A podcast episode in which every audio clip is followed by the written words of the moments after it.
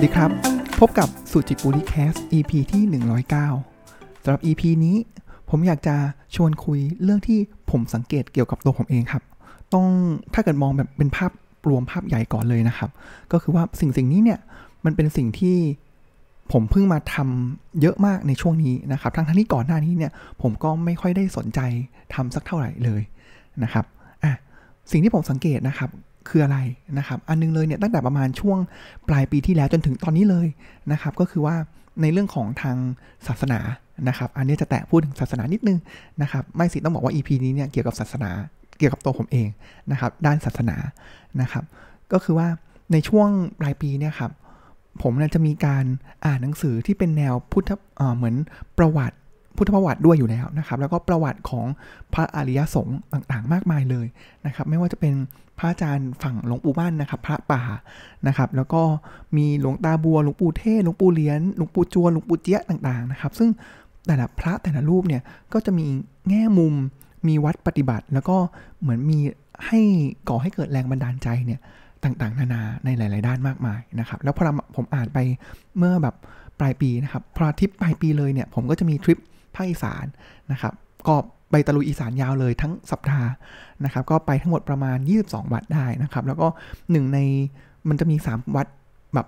กลุ่มของวัดเนี่ยมี 3 กลุ่มหลักนะครับ ก็คือวัดที่เหมือนเป็นพระนามหลวงนะครับ หรือวัดที่แบบสวยมากเลยนะครับ สร้างจากแรงศรัทธานะครับ ก็คือเช่นวัดป่าภูก้อน วัดภูมโนรมเป็นต้นนะครับ แต่ว่าอีกกลุ่มหนึ่งเลยก็คือเป็นวัดที่เหมือนเป็นวัดที่พระอริยเจ้า พระสงฆ์ องค์ดังๆต่างๆนะครับที่เป็นสายหลวงปู่มั่นสายพระป่าเนี่ยครับก็เคยเป็นเป็นไปอยู่ที่นั่นนะครับ แล้วก็มีพิพิพิธภัณฑ์ที่สักการะบูชาท่านนะครับ แล้วก็ผมก็ไล่ตามเลยครับ ไม่ว่าจะเป็นที่ วัดป่าสุทธาวาสนะครับ ก็จะมีพิพิธภัณฑ์ของหลวงปู่มั่นอยู่นะครับ วัดป่าอุดมสมพรก็จะเป็นหลวงปู่ฟันนะครับ หรือว่าจะเป็นเจดีย์มหามงคลบัวนะครับ วัดป่าบ้านตาดนะครับ ก็จะเป็นหลวงตามหาบัวยานสัมปันโนนะครับ วัดหินหมากเป้งนะครับ อันนี้ที่หนองคายนะครับ ก็หลวงปู่เทศเทศดังสีนะครับ แล้วก็เช่นเดียวกันครับที่ที่หนองคายนะครับ ก็คือวัดอรัญญบันพศนะครับ ก็จะเป็นหลวงปู่เหรียญนะครับ แล้วก็จะมี ทางไปโคราชนะครับ ผ่านสีคิ้วเนี่ยก็จะเป็นหลวงปู่โตนะครับ แต่ว่าหลวงปู่โตเนี่ยอาจจะไม่ใช่สายหลวงปู่มั่นนะครับ แต่ก็เป็นพระอริยะอีกองค์หนึ่งเหมือนกันนะครับ ก็จะมีเนี่ยครับอ่านหนังสือประวัติหลวงปู่แล้วก็ตามรอยหลวงปู่เพื่อไปสักการะนะครับ แล้วผมรู้สึกว่าโมเมนต์ที่เรากราบสักการะองค์หลวงปู่ที่อยู่ตามวัดต่างๆ แล้วเนี่ยผมว่ามันมันเป็นโมเมนต์ที่ดีนะครับ แล้วก็มันไม่รู้สิมันสัมผัสได้ว่าเออเฮ้ยมันมีพลังของความ คลื่นของความสงบใจเราสงบนะครับ ตอนที่อยู่วัดแห่งนั้นนะครับ แล้วก็ล่าสุดเลยนะครับแนวทางนี้นะครับก็เป็นปกติแล้วเนี่ยหลวงปู่มั่นเนี่ยจะเป็นพระป่าภาคอีสานนะครับ แต่ว่าสัปดาห์ที่แล้วผมไปเชียงใหม่มานะครับ ก็แวะขึ้นไปเลยครับหลวงปู่แหวนนะครับที่ดอยแม่ปังนะครับหลวงปู่แหวนเองเนี่ยก็เป็นหนึ่งในสิทธิ์แล้วก็เป็นกองทัพธรรมของหลวงปู่มั่นเหมือนกันนะครับ ก็ไปที่หลวงปู่แหวนแล้วผมว่าวินาทีที่กล้มกราบลงไปเนี่ยผมว่ามันขนลุกนะครับ แล้วก็รู้สึกว่า ปกติเราจะกราบสามครั้งครั้งที่สามที่เป็นพระพุทธพระธรรมแล้วกราบพระสงฆ์เนี่ยจังหวะพระสงฆ์เนี่ยจะอยู่นานกว่าปกตินะครับ ก็คือมันเฮ้ยเราเราเคารพท่านจริง ๆนะครับ แล้วก็เคารพในอะไรเคารพในคุณงามความดีของท่านนะครับ ที่ท่านเป็นองค์หนึ่งเลยในหนึ่งในสามนะครับ ที่ทำให้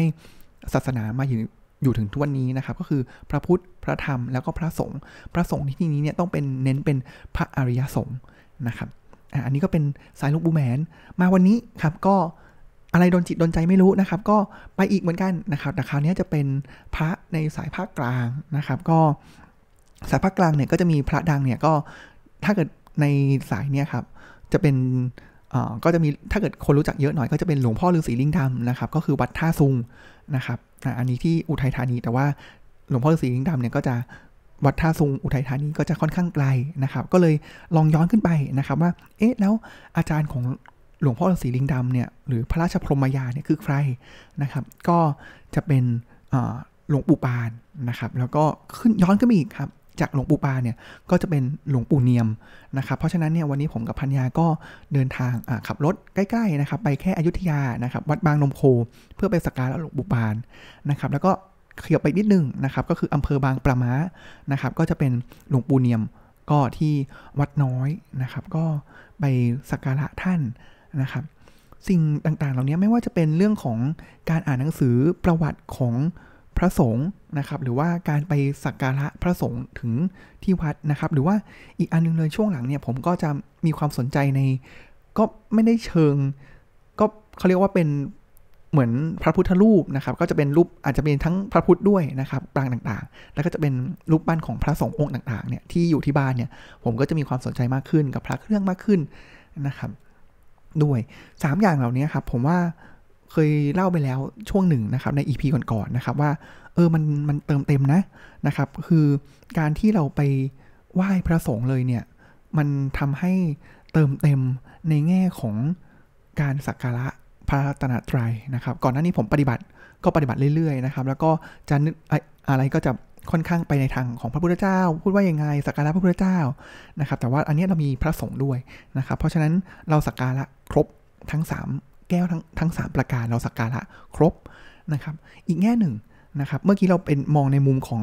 องค์ประกอบนะครับ พระพุทธพระธรรมแล้วก็พระสงฆ์นะครับ อีกแง่หนึ่งเลยเนี่ยก็คือพอเราการที่เราไป ไหวการที่เราศึกษาประวัติหลวงปู่ต่างๆเนี่ยครับมันก่อให้เกิดศรัทธานะครับ ซึ่งอันเนี้ยผมเคยพูดไปแล้วนะครับว่าศรัทธาเนี่ยมันต้องมาคู่ถ้าเกิดมันจะเป็นเขาเรียกว่าเป็นพละห้าเป็นตัวที่ทำให้เราเกิดกำลังในการที่จะปฏิบัติทำได้นะครับศรัทธาเนี่ยมักจะคู่กับปัญญานะครับ ก่อนหน้านี้ผมจะปฏิบัติภาวนาอะไรก็จะเป็นแนวของพระไตรปิฎกว่าอย่างไร หลักธรรมสอนว่าอย่างไรก็คือค่อนข้างเนิร์ดนะครับ ก็หลักธรรมนะครับ เพราะวัดที่พา วัดที่ผมบวชเนี่ยก็จะค่อนข้างปริยัติเยอะนะครับ แล้วก็แนวทางที่ผมปฏิบัตินะครับ ก็จะค่อนข้างที่จะแบบนั่งสมาธิอย่างเดียวเลยนะครับ แล้วก็จะไม่ได้สนใจองค์ประกอบที่ก่อให้เกิดศรัทธานะครับ เพราะฉะนั้นปัญญาอย่างเดียวเนี่ยข้อข้อดีมันก็ดีเลยนะครับ ก็คือมันมันคือทางที่ถูกต้องนะครับ เราไปถูกต้องถูกทางนะครับ แต่ว่ามันไม่มีกำลังนะครับ เพราะฉะนั้นศรัทธานี่แหละจะเป็นสิ่งที่เรามานำมาเติมเต็มตรงนี้ได้ นะครับ เพราะฉะนั้นมันก็ทำให้องค์ประกอบเนี่ยมันสมบูรณ์มากยิ่งขึ้นนะครับ อีกแง่หนึ่งนะครับที่ผมก็ทำมากขึ้นเหมือนกันช่วงนี้นะครับ ก็คืออเราทำบุญทำทานมากขึ้นนะครับส่วนหนึ่งเลยเนี่ยก็ต้องบอกว่ามีเหลือมากขึ้นนะครับ ก็ทำมากขึ้นนะครับ แต่ว่าการทำบุญหรือทำทานเนี่ยทานบารมีนะครับ ก็เป็นองค์ประกอบสำคัญอย่างหนึ่งเลยของการที่เราจะเหมือนหยอดกระปุกบารมี 10 ด้านให้ครบนะครับ ซึ่ง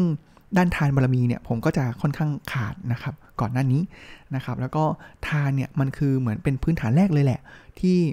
จะพาให้เราเนี่ยก้าวไปในธรรมได้ก็คือ มันจะมีองค์ประกอบที่เรียกว่าทาน ศีล และก็ภาวนานะครับ คือเราต้องสละก่อนให้ด้วยมันเป็นการเพิ่มความเมตตา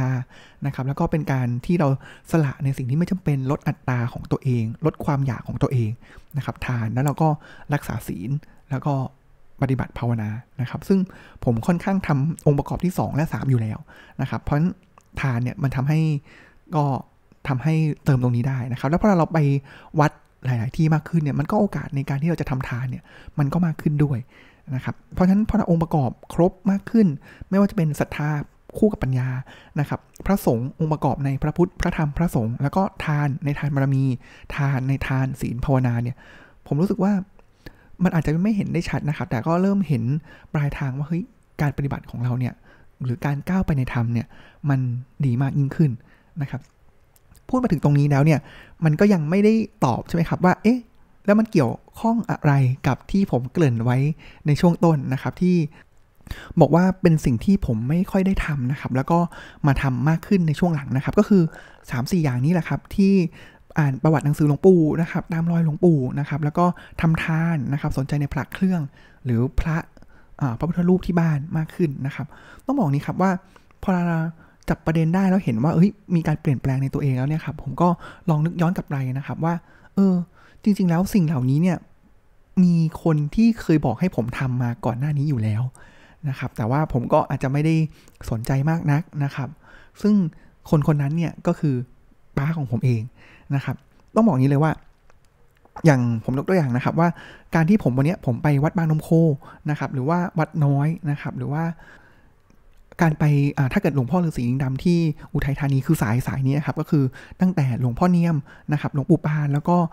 หลวงพ่อฤาษีลิงดำเนี่ยครับต้องบอกว่า 3 วัดนี้เนี่ยครับเป็นวัดที่ย้อนกลับไปเลยครับประมาณหลายปีเลยนะครับ เป็นวัดที่ผมอะพาพ่อของผมไปเป็นประจำอยู่แล้วนะครับ วัดก็คือ แบบปีหนึ่งนะครับครึ่งปีเนี่ยพ่อผมก็จะให้ผมเนี่ยขับรถพาไปที่วัดน้อยนะครับหรือว่าครั้งหนึ่งผมก็เคยไปที่วัดบางนมโคนะครับวัดท่าซุงก็เคยพาพ่อไปเหมือนกันนะครับ แล้วก็จริงๆจะมีสาขาของอวัดท่าซุงนะครับอยู่ที่ซอยสายลมอารีนะครับผมก็เคยพาพ่อผมไปเหมือนกันนะครับสิ่งเหล่านี้เนี่ยมันเคยเหมือนเคยเกิดขึ้นมาแล้วนะครับ แต่ผมก็ไม่ได้สนใจมันสิ่งเหล่านี้มานะครับ หรือว่าประวัติของหลวงปู่เนี่ยไม่ว่าจะเป็น อย่างหลวงปู่แหวนนะครับ ที่ผมขึ้นไปสักการะที่วัดดอยแม่ปังเมื่อสัปดาห์ที่แล้วนะครับพ่อผมก็เคยเล่าถึงหลวงปู่แหวนให้ฟังอยู่บ่อยๆนะครับ ไม่ว่าจะเป็นตอนที่ตอนนั้นเขาเป็นวัยรุ่นนะครับเขาก็บอกว่าทำงานอยู่แหละ แล้วก็เหมือนประมาณวันเสาร์มั้งครับ ก็นั่งรถบัสขึ้นไปเลยไปเชียงใหม่เลยนะครับ แล้วก็ต่อจริงก็ต้องมีรถต่อรถแบบรถหวานเย็น ที่เชียงใหม่เพื่อขึ้นดอยแม่ปังอีกทีหนึ่งนะครับ แล้ววันเสาร์ไหว้เสร็จปุ๊บกลับลงมาเลยนะครับ วันจันทร์ทำงานต่อเนี่ยครับเพื่อที่จะได้เหมือนตอนนั้นพ่อเล่าให้ฟังนะครับว่าจะมีเชิงเทียนอันนึงเนี่ยที่พ่อผมเนี่ยบ้าเนี่ยไปขอจากหลวงปู่แหวนตอนที่ท่านยังอยู่มานะครับที่บ้านก่อนหน้านี้ก็ยังวางอยู่ในตะกร้ารวมวัตถุมงคลต่างๆของป้าผมอยู่เลยนะครับแต่ว่ากลับมาแล้วเนี่ยผมว่าก็เดี๋ยวจะต้องแยกออกมาเป็นพิเศษแล้วแหละนะครับ หรือว่าไม่ว่าจะเป็น เรื่องเล่าของหลวงปู่มั่น หลวงปู่ฟั่น หลวงปู่เหรียญ หลวงปู่โต ก็อันนี้ก็จะพาพ่อไปบ่อยๆนะครับ สิ่งเหล่านี้เนี่ยป้าผมเล่าให้ผมฟังมาตลอดนะครับ แต่ว่าก็ต้องบอกว่า ผมก็ไม่ได้ไม่ได้สนใจนะครับ ตอนนั้นก็จะคิดไปแค่ว่า เออ ก็เราปฏิบัติตามหลักธรรมขององค์ศาสดาอยู่แล้วนะครับ ก็หลวงปู่มันก็จะมีมาเรื่อยๆแหละอะไรอย่างนี้ก็ไม่ได้ใส่ใจอะไรสักเท่าไหร่นะครับ หรือว่าพระที่บ้านเนี่ย พ่อผมนี่จะ พระเครื่องเยอะมากนะครับ แต่ผมก็ไม่ได้สนใจจนมีครั้งหนึ่งเนี่ยเขาก็มาตัดพอให้แม่ผมฟังนะครับ ว่าเออสงสัยเนี่ย คงไม่มีใครสนใจพระที่เขาเช่ามาแล้วนะครับ ก็อืมก็ตอนนั้นผมก็เอาก็มีความคิดแบบค่อนข้างพุทธสุดโต่งอีกฝั่งหนึ่งเลยครับ ก็พระเหล่านั้นเนี่ยก็เป็นแค่ ตัวแทนอะ่ะก็เป็นแค่อิฐ เป็นแค่ปูน เป็นแค่เหล็กหล่อแค่นั้นเองนะครับ มันไม่ใช่แก่น มันไม่ใช่อะไรเลยนะครับอะอันนั้นก็เป็นแนวความคิดดังนั้น แต่ว่ามันก็ทำให้รู้นะครับว่า อืมพอเราคิดอย่างนั้นแล้วเนี่ย มันมีปัญญานะ มันใช้ปัญญา มันคือปัญญา แต่มันไม่มีศรัทธานะครับ ก็ค่อยๆที่จะเรียนรู้มาเรื่อยๆนะครับ หรือว่าในแง่ของการทำทานเองก็ตามนะครับ ผมจำได้เลยว่าตอนก่อนที่เขาจะเสียไปเนี่ยครับเมื่อประมาณเกือบ 2 ปีที่แล้วแล้วเนี่ยครับเขาก็จะเขียนในกระดาษโน้ตอันนี้แหละครับเป็นสิ่งที่เขาโน้ตให้ผมเลยก็คือทำทานให้มากกว่านี้นะครับ ปฏิบัติผมโอเคแล้วดีแล้วนะครับ แต่ต้องทำทานให้มากกว่านี้นะครับ ก็ผ่านไปปีครึ่ง 2 ปีก็ก็ไม่ได้เห็นผลอะไรจนมาเมื่อปลายปีที่แล้วเนี่ยครับที่เริ่มเกิดการเปลี่ยนแปลงในตัวเองนะครับ ก็คือสนใจสิ่งต่างๆเหล่านี้มากยิ่งขึ้นนะครับ ทั้งหมดทั้งปวงเนี่ยที่ผมเล่ามาในวันนี้นะครับ คือ ผมว่ามันขมวดเป็นอย่างนี้นะสำหรับผมนะครับ ก็คือว่าหลายสิ่งหลายอย่างที่มันเกิดขึ้นกับเรา อาจจะไม่ใช่แค่ในแง่ของทางธรรมนะครับ แต่ว่ามันผมว่ามันหลายอย่างเลยแหละ ถ้ามองในแง่ปัจเจกคือตัวผมเองก่อนนะครับ ตัวผมเองเนาะที่เป็นคนรับสารมาเนี่ยครับผมว่าสิ่งต่างๆที่เราทำวันนี้เนี่ยมันอาจจะเป็นมันอาจจะเกิดขึ้น อาจจะเป็นผลออกดอกออกผลจากเมล็ดพันธุ์ที่เราเนี่ยอาจจะเป็นตัวเราเองเนี่ยที่เคยหยอดเมล็ดพันธุ์เหล่านี้เอาไว้ ด้วยตัวเราเอง หรือว่ามันอาจจะเป็นเมล็ดพันธุ์ที่คนอื่นเนี่ยมาหยอดให้เรานะครับซึ่งสำหรับผมเนี่ยตัวเองมันอาจจะมีอะชาติก่อนเคยทำบุญมานู่นนี่นั่นมา อาจจะเป็นส่วนหนึ่งนะครับ แต่ว่าสิ่งหนึ่งเลยที่ผมเห็นแล้วก็สังเกตเห็นเลยนะครับก็คือเฮ้ยทุกวันนี้ที่ผมทำเนี่ยคือทำในสิ่งที่พ่อผมเคยสอนมา ในช่วงตลอดหลายสิบปีที่อยู่ด้วยกันมานะครับ แล้วก็จำความได้นะครับ มันมันเป็นสิ่งที่ เออมันในทริปอีสานเนี่ย ผมว่าผมตั้งชื่อไปว่าทริปอีสานตามรอยพ่อเลยนะครับ ก็คือเหมือนเป็นแบบตามในสิ่งที่เขาเคยสอนมาในอดีตนะครับ มันก็เหมือนเป็นอะไรที่สะท้อนนะครับ ว่าเฮ้ยถ้าเกิดตอนนี้เรามานั่งดูตัวเองเนี่ยครับ ผมว่ามันจะทำให้เรารู้สึกว่า มันลดอัตราตัวเองในแง่หนึ่งเลยนะครับ ก็คือถ้าสมมุติว่าสิ่งที่เราทำเราสิ่งดีๆ ที่เราทำตอนนี้เนี่ยเราไม่บอกว่าเฮ้ยมันเกิดขึ้นเพราะเรานะ แต่ว่าเราต้องขอบคุณคนที่เคยหยอดเมล็ดพันธุ์ต่างๆ เหล่านี้เนี่ยให้กับเรามานะครับ คือผมว่าอันนี้ก็เป็นในแง่ของตัวผมเองนะครับ ที่เกิดขึ้นกับตัวผม มองอีกแง่หนึ่งครับ แล้วถ้าเกิดเราเป็นคนที่คอยมีเจตนาที่ดี แล้วคอยหยอดเมล็ดพันธุ์ให้กับคนอื่นอ่าผมว่าด้วยบทเรียน อันนี้เนี่ยครับผมว่ามันก็สอนนะ สอนว่าบางครั้งเนี่ยเราให้อะไรไปกับใคร สอนอะไรไปกับใครเนี่ย เราต้องวางใจตัวเราเองนะครับ ไม่ใช่ว่าเออเราให้สิ่งนี้เราไปแล้ว สอนสิ่งนี้ไปแล้ว แล้วเขาต้องรับทราบทันที แล้วก็ปฏิบัติตามทันทีนะครับ เห็นผลของมันเห็นคุณค่าของมันขอบคุณมันทันทันทีนะครับ แต่ว่าสิ่งนี้เนี่ยมันถูกปลูกฝังมาเรื่อยๆ แล้วได้วางใจได้ว่า เออมันเราให้ไปแล้วเนี่ย เรารู้แล้วว่าเราทำในหน้าที่ของเราเนี่ยดีที่สุดแล้วนะครับ ส่วนเมล็ดพันธุ์เหล่านี้ที่เราหยอดลงไปเนี่ย มันจะงอกงามเมื่อไหร่เนี่ยปล่อยให้เป็นไปตามปัจจัยของมันนะครับ ผมว่ามันก็มันทำให้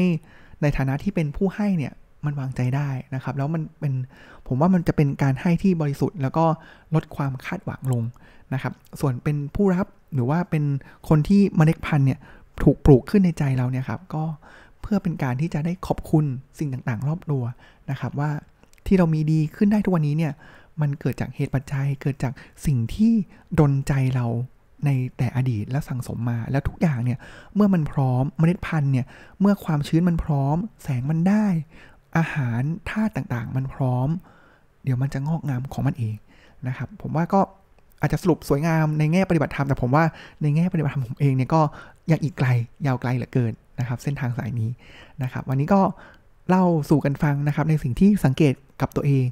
นะครับ แล้วก็เพื่อนๆมีเหตุที่เฮ้ย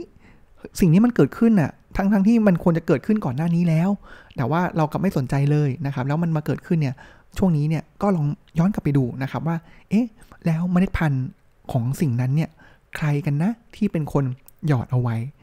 ตัวเราเองในอดีตหรือเปล่า เมื่อไหร่เหตุการณ์ไหน หรือว่าคนที่อยู่ใกล้ตัวคอยปลูกฝังให้เรานะครับ ผมว่าเมื่อนึกได้แล้วเนี่ยขอบคุณสิ่งนั้นนะครับ มันก็จะทำผมว่ามันจะทำให้ชีวิตเราเนี่ยงอกงามยิ่งขึ้นนะครับสำหรับวันนี้ก็ขอบคุณที่ติดตามรับฟังนะครับ แล้วก็ใครมีความเห็นยังไงก็แลกเปลี่ยนแชร์กันได้นะครับสำหรับวันนี้ก็ขอกล่าวคำว่า สวัสดีครับ